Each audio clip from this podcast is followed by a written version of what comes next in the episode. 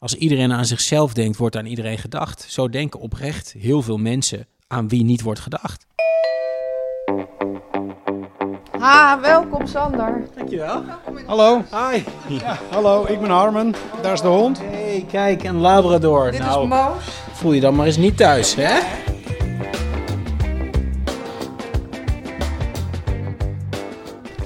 Geef je knuffel eens, beest. Pas los. Los. Heel goed. Ga zitten. Zit. Ja, je bent, je bent opgevoed. Je bent verheft door je PvdA-ouders. Heel goed. Ga zi- zit. Wil je melk? ja, weet je. Ja? Ja.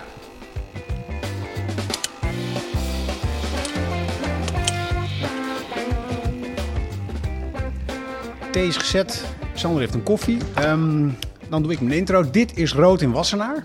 Een podcast naar aanleiding van het boek Rood in Wassenaar, geschreven door mijn echtgenoot Marjolein Moorman, wethouder en partijleider van de PvdA hier in Amsterdam. En in deze podcast spreekt ze aan onze eigen keukentafel met mensen die haar inspireren over de thema's uit haar eigen boek. Nou, vandaag is dat Sander Schimmelpenninck, columnist van de Volkskrant en zelf ook podcastmaker. Marjolein, aan jou eh, de vloer. Ja, Sander, super dat je er bent. Aan onze keukentafel. Ja. Eh, ja, inderdaad, columnist. Je hebt een podcastbedrijf. Ehm, ja, hoe, hoe, wat, wat, hoe noem je jezelf eigenlijk? Nou ja, ik ben, eh, het is eigenlijk niet zo heel ingewikkeld. De, de, de ene helft van mijn activiteiten kun je als ondernemen kwalificeren. En de andere helft als journalistiek. Ehm, of je het nou eh, goed, goed vindt of niet, maar de, de podcast die ik maak is natuurlijk toch eigenlijk ook wel journalistiek. Ehm, eh, de columns die ik schrijf eh, zijn journalistiek. En de televisieprogramma's die ik nu maak eh, Ja. voor de VPRO onlangs heb gemaakt, vind ik ook journalistiek. Dus dat is de ene helft van mijn werk. En de andere helft van mijn werk is echt ondernemerschap. Dus dat is inderdaad ons podcastbedrijf, maar ook nog een onderneming in, in Kroatië. Wat, wat misschien niet iedereen weet, maar daar heb ik een soort van toeristisch bedrijfje. Ik, ik heb een hotel en nog wat andere dingen. Eh, dus ja, ik, ben- ik ben eh, die twee dingen. Ja, veelzijdig. Ja. Op heel veel manieren. Ik vind het ontzettend leuk dat we met elkaar spreken. Want jij gaat binnenkort, en je had het er net over, starten met een programma bij de VPRO. Sander en de Kloof. Ja, Eh, over kansenongelijkheid of ongelijkheid in zijn algemeenheid. Het is een thema wat jou heel erg boeit. ja, Mij ook. Ja. En eh, zo, dat is misschien goed om meteen maar even mee te beginnen. Zo kennen we elkaar eigenlijk ook. Want wij hebben elkaar ontmoet in, volgens mij was het 2015. Het zou goed Zoiets. kunnen. Ja. eh, rond een heel specifiek thema. Wat ook voor ons in ieder geval allebei te maken heeft met ongelijkheid. Ja. Airbnb. Ja. ja, dat is eigenlijk wel grappig. Eh, ik kom net uit een, soort van call met twee Kroatische vrienden van mij. Die eh, een soort alternatief, een Europees en een heel fatsoenlijk alternatief eh, zijn begonnen voor Airbnb. Eh, dus een, een, een, ehm, een nieuw platform waar eigenlijk de overheid ook meteen zijn belasting kan heffen. En Kijk, Nu ik erover nadenk, is dat inderdaad helemaal, past dat in mijn verhaal om daar ook bij betrokken te zijn, omdat dat is waar wij elkaar van kennen.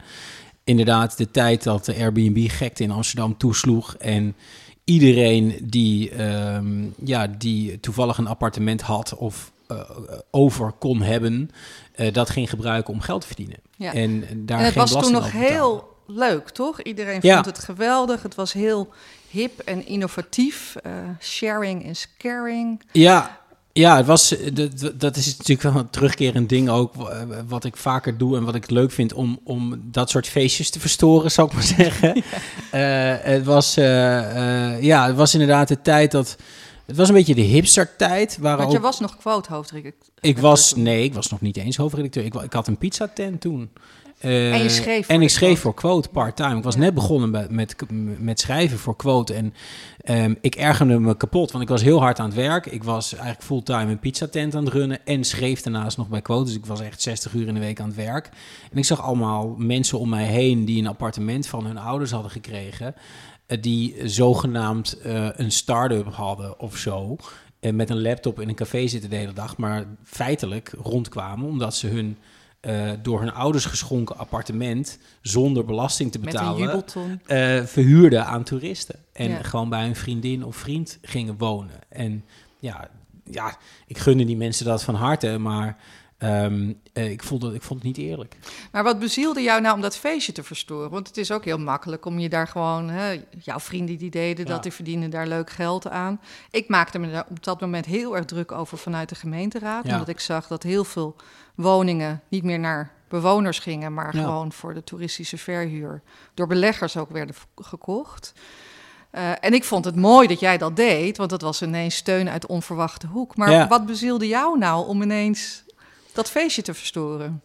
Nou ja, dat is, eh, je zou kunnen zeggen, is gewoon platte, platte afgunst. Maar dat is het denk ik toch echt niet. Het is wel, nou het is misschien wel in, in het verlengde daarvan, dat als je gewoon vindt dat je, eh, dat je moet werken eh, voor je geld, dat je je ergert aan mensen die dat niet doen. Want dat is het toch feitelijk. En je gaat dan kijken, is die ergernis nou echt alleen maar gebaseerd op mijn onderbuik en mijn gemopper en ben ik nu gewoon niet een zure zeikert? Of is hier toch iets raars aan de hand? En als eh, journalist, als onderzoeksjournalist moet je natuurlijk eh, dat laatste doen. Moet je gaan kijken, wat, wat gebeurt hier nu eigenlijk?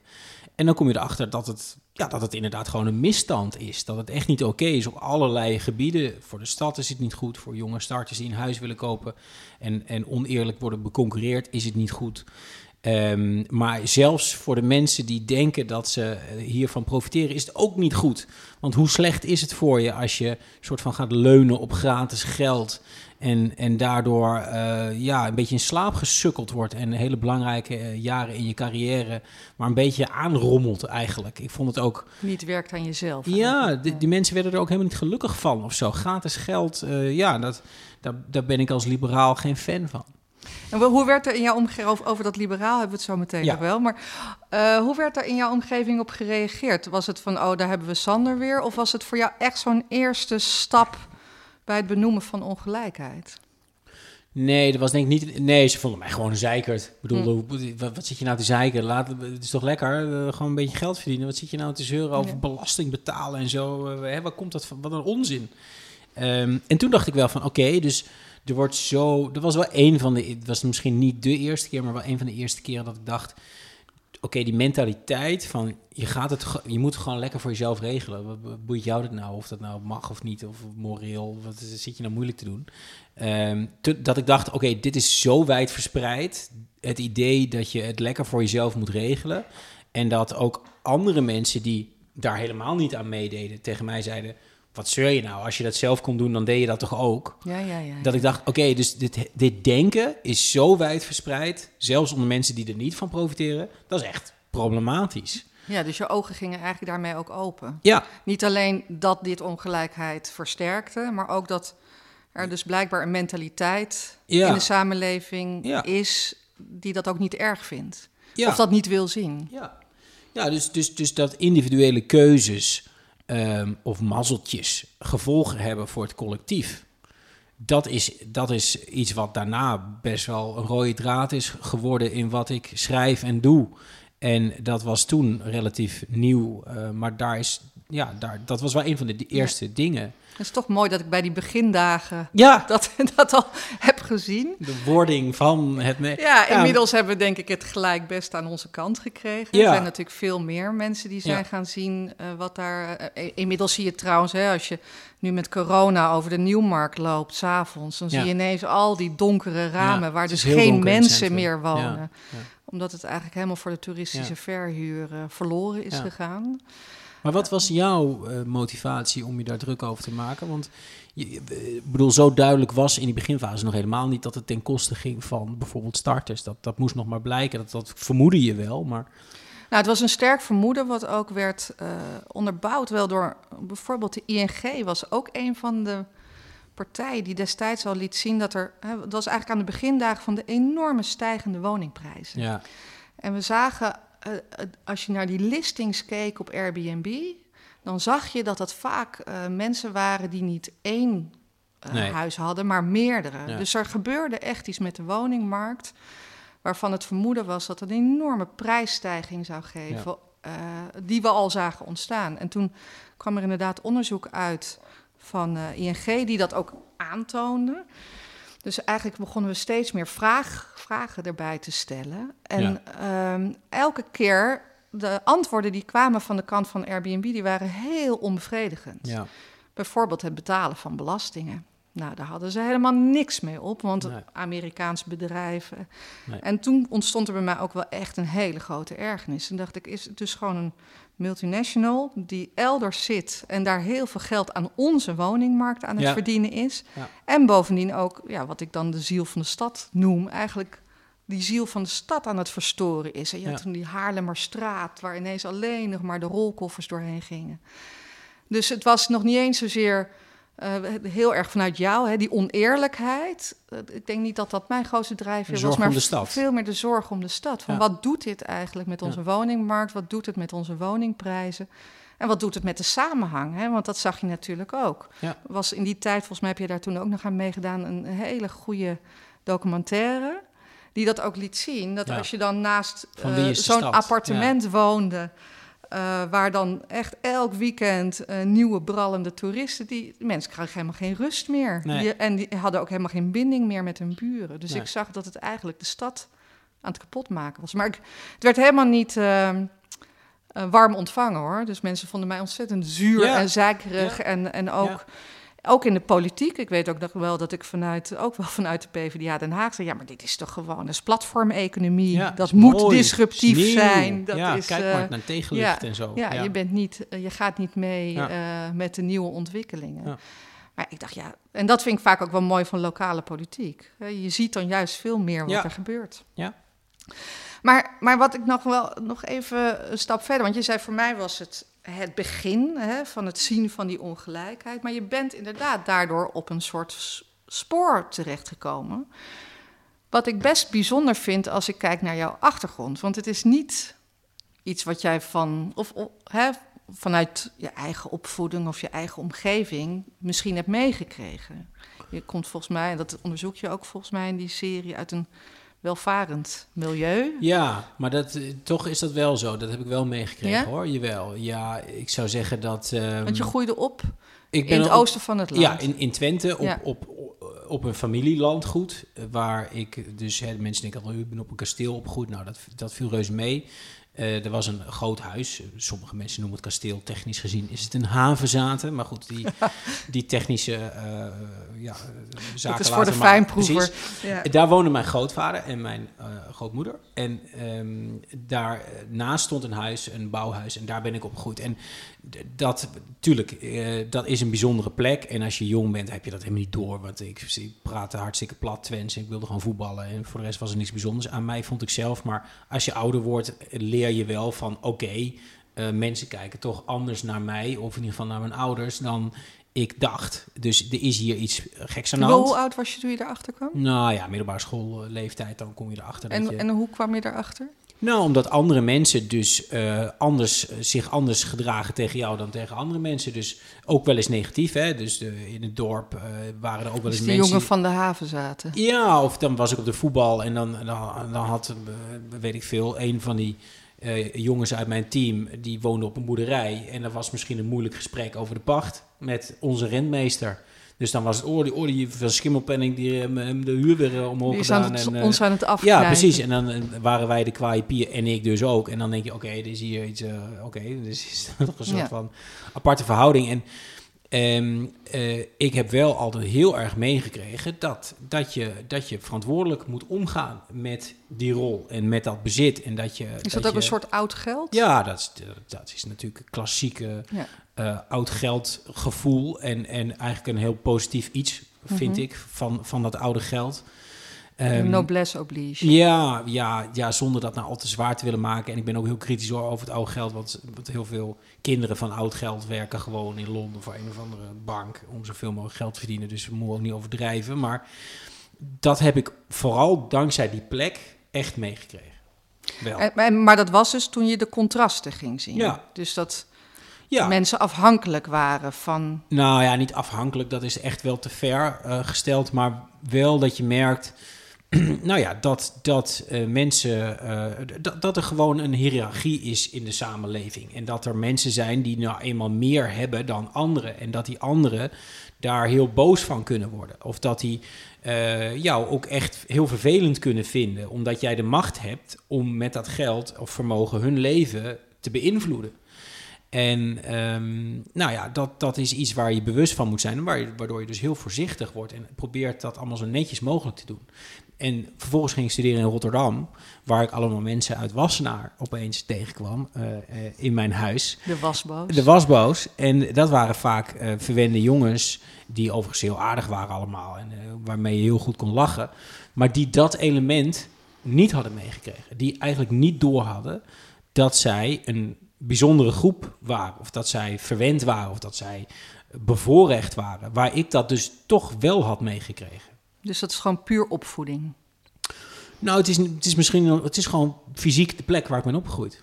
Als ik niet in. Kijk, ik had ook een wat beschermdere jeugd kunnen hebben. Mijn ouders hadden mij kunnen sturen naar de hockey in Enschede of zo. Maar jij zat op de dan, voetbal. Maar ik ging gewoon voetballen. Ja. Dus mijn, mijn jeugd was best lokaal. En dan, ja, dan kom, ontkom je niet aan het feit dat je in een ander huis woont dan de rest. Maar daarmee zeg je dus eigenlijk: het is ontzettend belangrijk dat je buiten je eigen bubbel kijkt. Ja. Uh, maar bijvoorbeeld met Airbnb kwam je erachter dat heel veel mensen dat niet doen. Of nee. uh, je zat, zat, je bij het koor in Zeker. Rotterdam? Ja. Dus ook bij dat koor in Rotterdam kwam Ja. je erachter dat heel veel mensen dat niet doen. Of dat de, de wasboos Ja. uh, en niet veel verder hadden gekeken dan dat.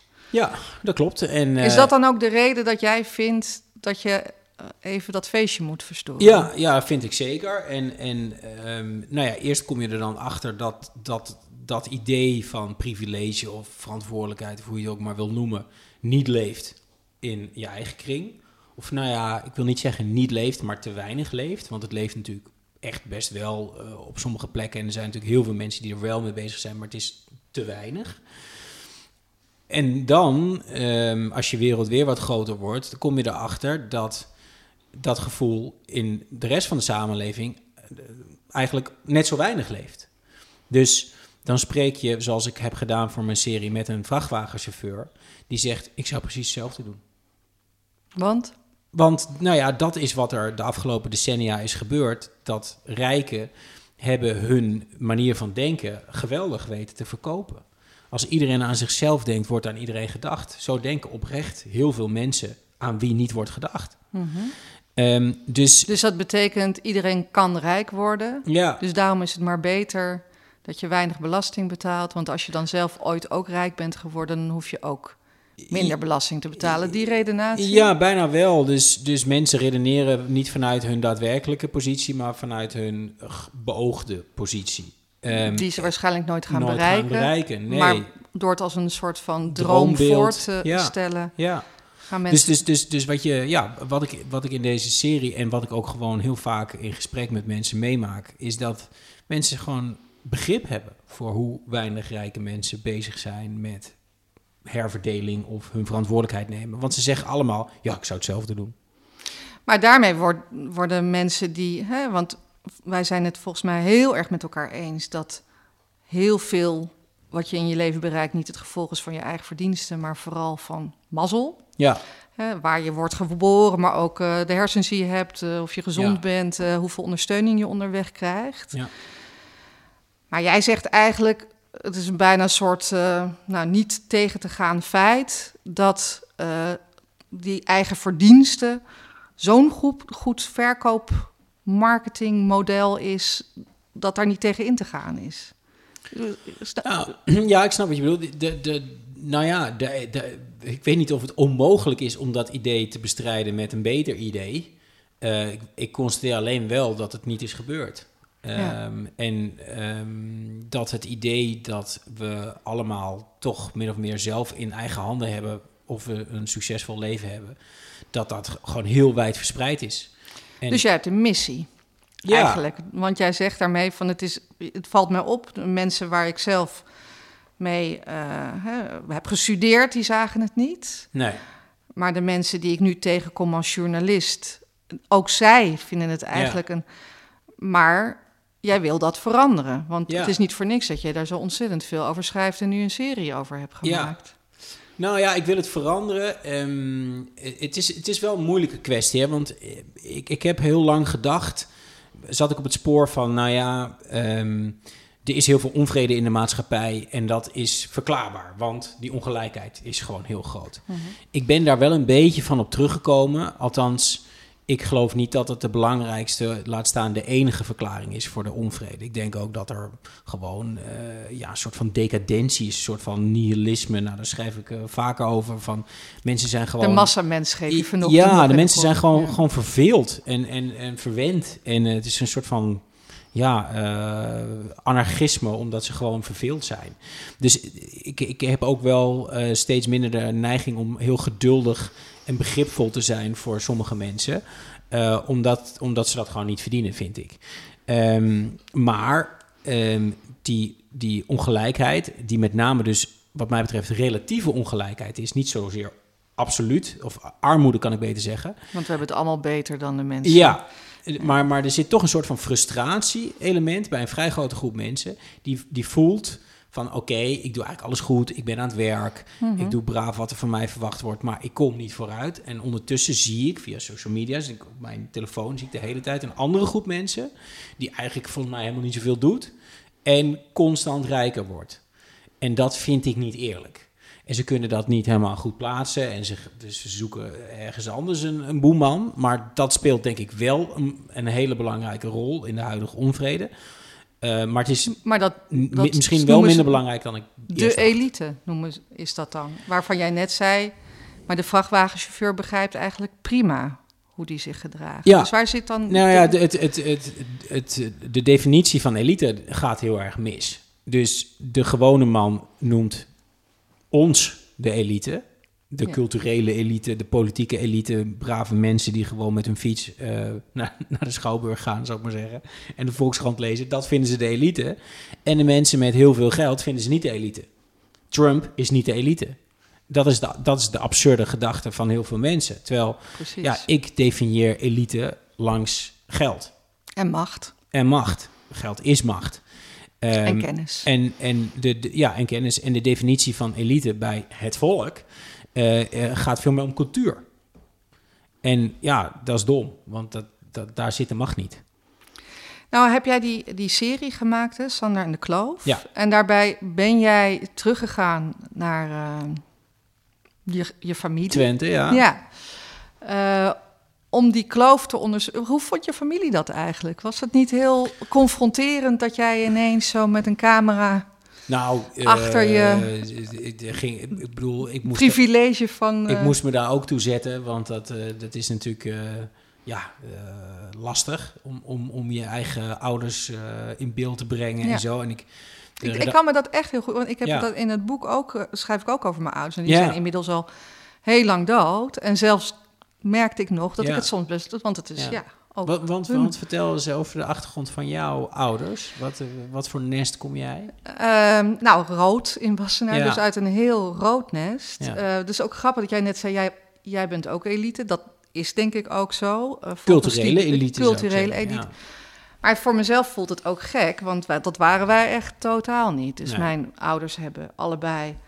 Uh, mijn moeder die heeft de MULO niet afgemaakt, mijn vader nog net de MULO. Maar wel in een tijd dat je je dan nog helemaal kon opwerken. Dus mijn ouders ja. die hebben allebei toch een mooie carrière kunnen maken door gewoon heel erg hard te werken. Ja. En ook omdat ze het geluk hadden dat ze de hersens daarvoor hadden ja. en, en, dat konden doen.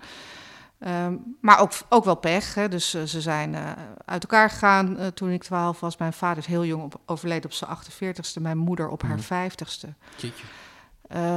en omdat er best wel wat financiële problemen waren. En ze allebei zo jong zijn overleden dat ze dat ook niet hebben kunnen wegwerken. Hmm.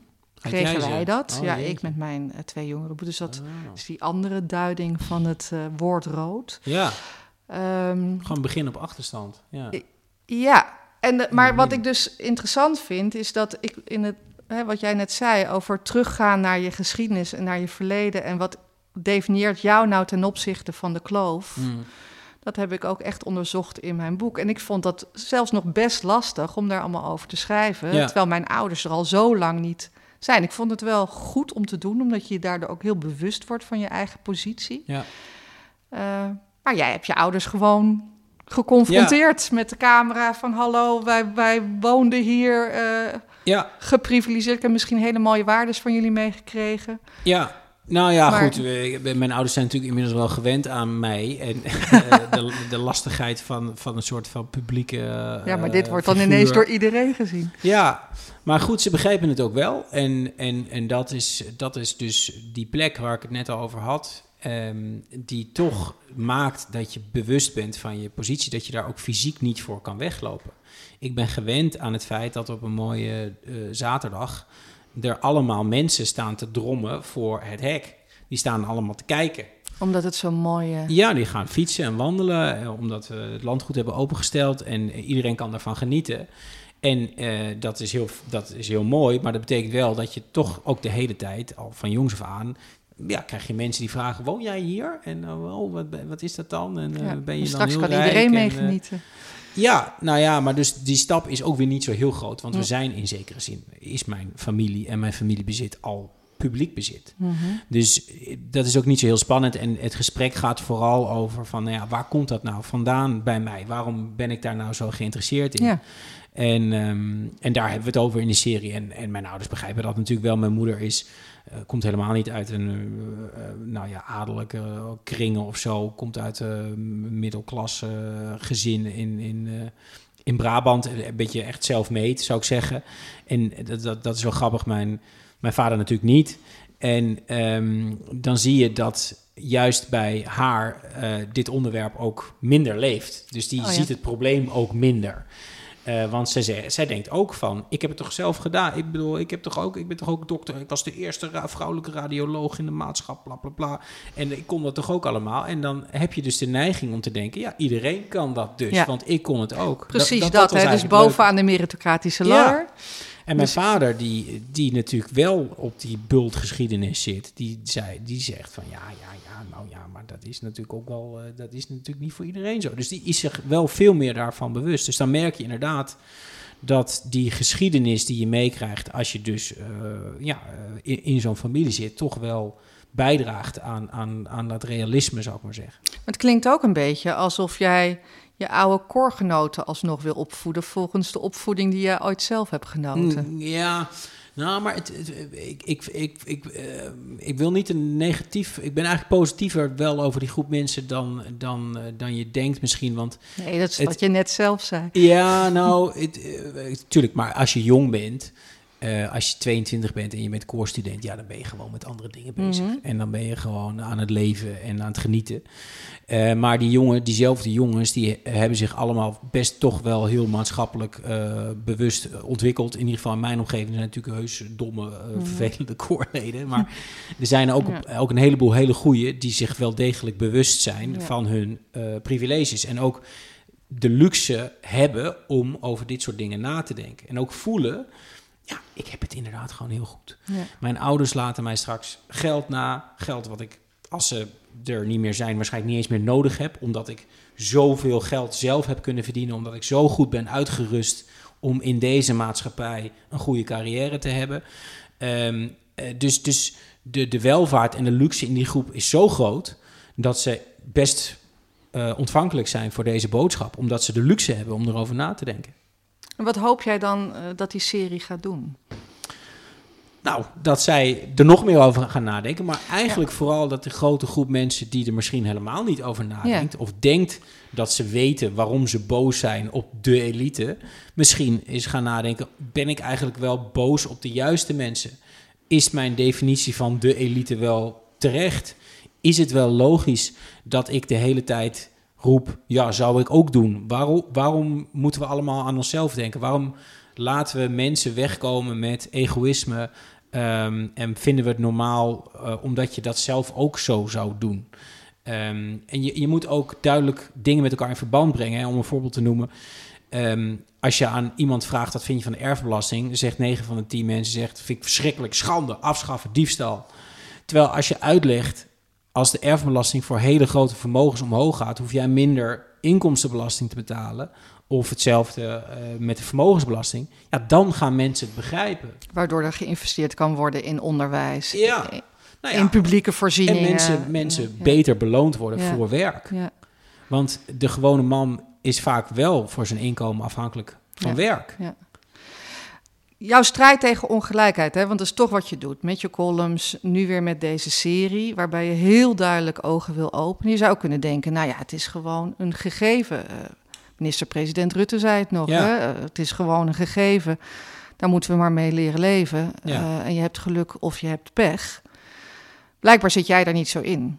En vind jij dus dat er iets moet. Ik ben dat van harte met je eens, maar Ja. het is toch goed om nog te benoemen waarom ongelijkheid zo'n gevaar is voor de samenleving. Ja, nou, in de basis is ongelijkheid onvermijdelijk. Dat ben ik best wel met Rutte eens hoor. Ehm, ik eh, ben niet utopisch en ik wil niet alle ongelijkheid wegnemen. Dus als je zegt je, je strijdt tegen ongelijkheid, dat, dat, daar voel ik me niet helemaal in thuis in die omschrijving, want dat is te zwart-wit. Ehm, ongelijkheid is niet per definitie slecht. De vraag is, hoe zorg je ervoor dat je als maatschappij ehm, eh, mechanismes hebt om mensen te verheffen eigenlijk? Hè? Om toch heel erg Heel PvdA, mooi sociaal-democratisch ideaal. woord te gebruiken. Ja, Hoe, hoe zorg je dat er sociale stijging mogelijk is? ja. En is er sociale stijging mogelijk zonder sociale daling? Nou, antwoord is nee, want ja, dat kan niet. Ehm, dus ehm, mijn conclusie, die ik ook in de serie heb, is dat werk daar uiteindelijk linksom of rechtsom de enige manier voor is. Werk is het centrale element bij verheffing. En werk moet dus aantrekkelijker gemaakt worden. En ehm, ik zou zeggen dat het veel meer daarover gaat dan over ongelijkheid aan zich. Natuurlijk vind ik dat ongelijkheid. ehm, dat je ongelijkheid eh, binnen de perken moet houden. Dat dat niet uit de hand mag lopen. Dat is gewoon onbeschaafd. Dat is niet geciviliseerd. Dat zou ons moeten onderscheiden van de apen. Dat we dat problematisch vinden. Dat er enorme ongelijkheid is. Maar dat er ongelijkheid is, is onontkoombaar. Maar is het ook niet zo dat ongelijkheid een enorme bedreiging is voor vrijheid? Ja, dus ja, ik hoor jou zeker. heel vaak zeggen, ik ben een liberaal. En volgens mij bedoel je daarmee vooral, we leven in een liberale democratie. Mm. Daar hoort natuurlijk, ja, dat, daar zijn we allemaal gelukkig mee dat Ja. we eh, in die vrijheid leven. Maar er is natuurlijk een positieve en een negatieve vrijheid. Ja. Waarbij eh, eh, de liberale gedachte van vrijheid vaak is eh, een negatieve vrijheid, geen beperkingen. Ja. Terwijl jouw manier van vrijheid volgens mij veel meer de positieve Ja. is. Zorgen dat je kansen. krijgt. Ja, ja. Nee, eens. klopt. Dat, dat, dat, dat is een liberaal uitgangspunt. Kansen, kansengelijkheid. Eh, zo groot Of mogelijk. sociaal-democratisch uitgangspunt. Of, of sociaal. Nee, Ja. ja. ik- ben natuurlijk ook een beetje van beide eigenlijk. Eh, is- de verschillen zijn niet zo heel groot, maar ik, ik, ja, dat heb ik al eens eerder tegen gezegd. Ik, ik noem dat maar liberaal, omdat daar de meeste winst in mijn ogen te boeken valt. Omdat nu eenmaal heel veel mensen in Nederland zich aangesproken voelen door het woord liberaal.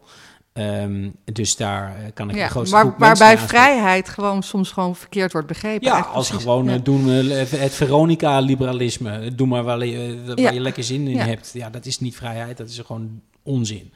Ehm, nee, dus ik, ik, ben, ik ben het helemaal met je eens. Eh, kansengelijkheid zou centraal moeten staan. En dat is waar, eh, waar de liberalen in Nederland het totaal laten liggen. Want ehm, ik, ik, ik, ja, onderaan de streep zou ik zeggen... ik ben inderdaad wel een liberaal... omdat ik wel heel erg geloof in eigen verantwoordelijkheid. Hè, ga nou mensen niet eh, pamperen. Eh, je moet het echt wel zelf doen.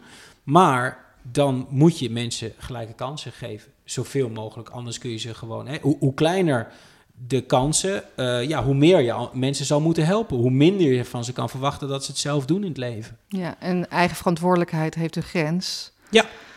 Als je ook Pech. niet zelf de, precies, de keuzes altijd kan maken in je Ja. leven... en ook je eigen Zeker. talenten niet van tevoren Nee, dus er moet een goed en fatsoenlijk vang, vangnet zijn, natuurlijk voor iedereen. Eh, maar dan kom je ook weer bij werk. Dat is alleen betaalbaar als de mensen die kunnen wel gewoon eh, werken. En daar ook voor beloond worden en gestimuleerd worden om te werken. Ja, je schreef in een column... er zou toch eigenlijk eens een keer echt een partij moeten opstaan voor de arbeid. Ja, met het woordje arbeid. Ja, dat zou zo leuk zijn. Dat is- Ja. spreekt me heel erg aan, dat woord. Ja. Ja. Eh, Nou ja, die, die is er natuurlijk. Alleen, ehm, ja, dat, dat, dat, dat mis je natuurlijk toch wel op links. Ja, ook als ik kijk naar mijn eigen generatie. eh, wat zijn nou de, de uithangborden in het publieke debat? Ja, dan kom je toch bij, bij Baudet, bij, bij Talita Muse, bij dat soort mensen. Het zit allemaal rechts. Ja, Er zijn toch helemaal geen linkse posterboys en, en, girls? dat, en dat is natuurlijk het meest gekke in deze tijd, dat de ongelijkheid groeit. Ja, Werk niet meer genoeg loont. Nou, eigenlijk alle dingen die jij opschrijft, Ja. dat links daar te weinig van profiteert. Want dat zijn precies de waarden die links moet propageren. Ja. Maar misschien moet je dan toch stoppen om te zeggen dat dat liberaal is. nou ja, ik, ik, ik noem mezelf ook progressief. Ja. En eh, op Twitter noemt men mij links. Dus ja, ik weet niet wat het is. Maar volgens mij is het gewoon logisch nadenken. Eh, nou, nu klink ik als Rita Verdonk, maar goed, eh, je snapt wat ik bedoel. Niet links, niet rechts, maar recht door recht door zee. Ja. Maar ja, er ligt natuurlijk wel een enorme uitdaging. En, en wa- wat wel, hè, om dan toch ook nog even kritisch te zijn op links, is, is dat ze... Dat mag altijd. Ja, dat er vaak wel heel beperkt economisch begrip is en kennis. Dus dat, dat, dat we ook de afgelopen jaren, en dat, dat komen we weer eigenlijk terug bij het Airbnb-verhaal, dat we natuurlijk jarenlang hebben linkse mensen zitten kijken naar documentaires over het basisinkomen.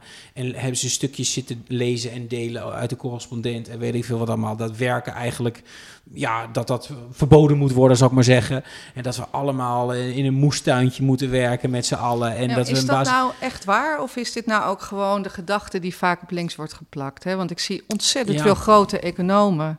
Nou, noem een Piketty. Ja, Eh, maar ook vanuit sociaal-democratische huizen. Dat is juist vaak altijd een economische ordening Ja. geweest. Waarbij veel meer.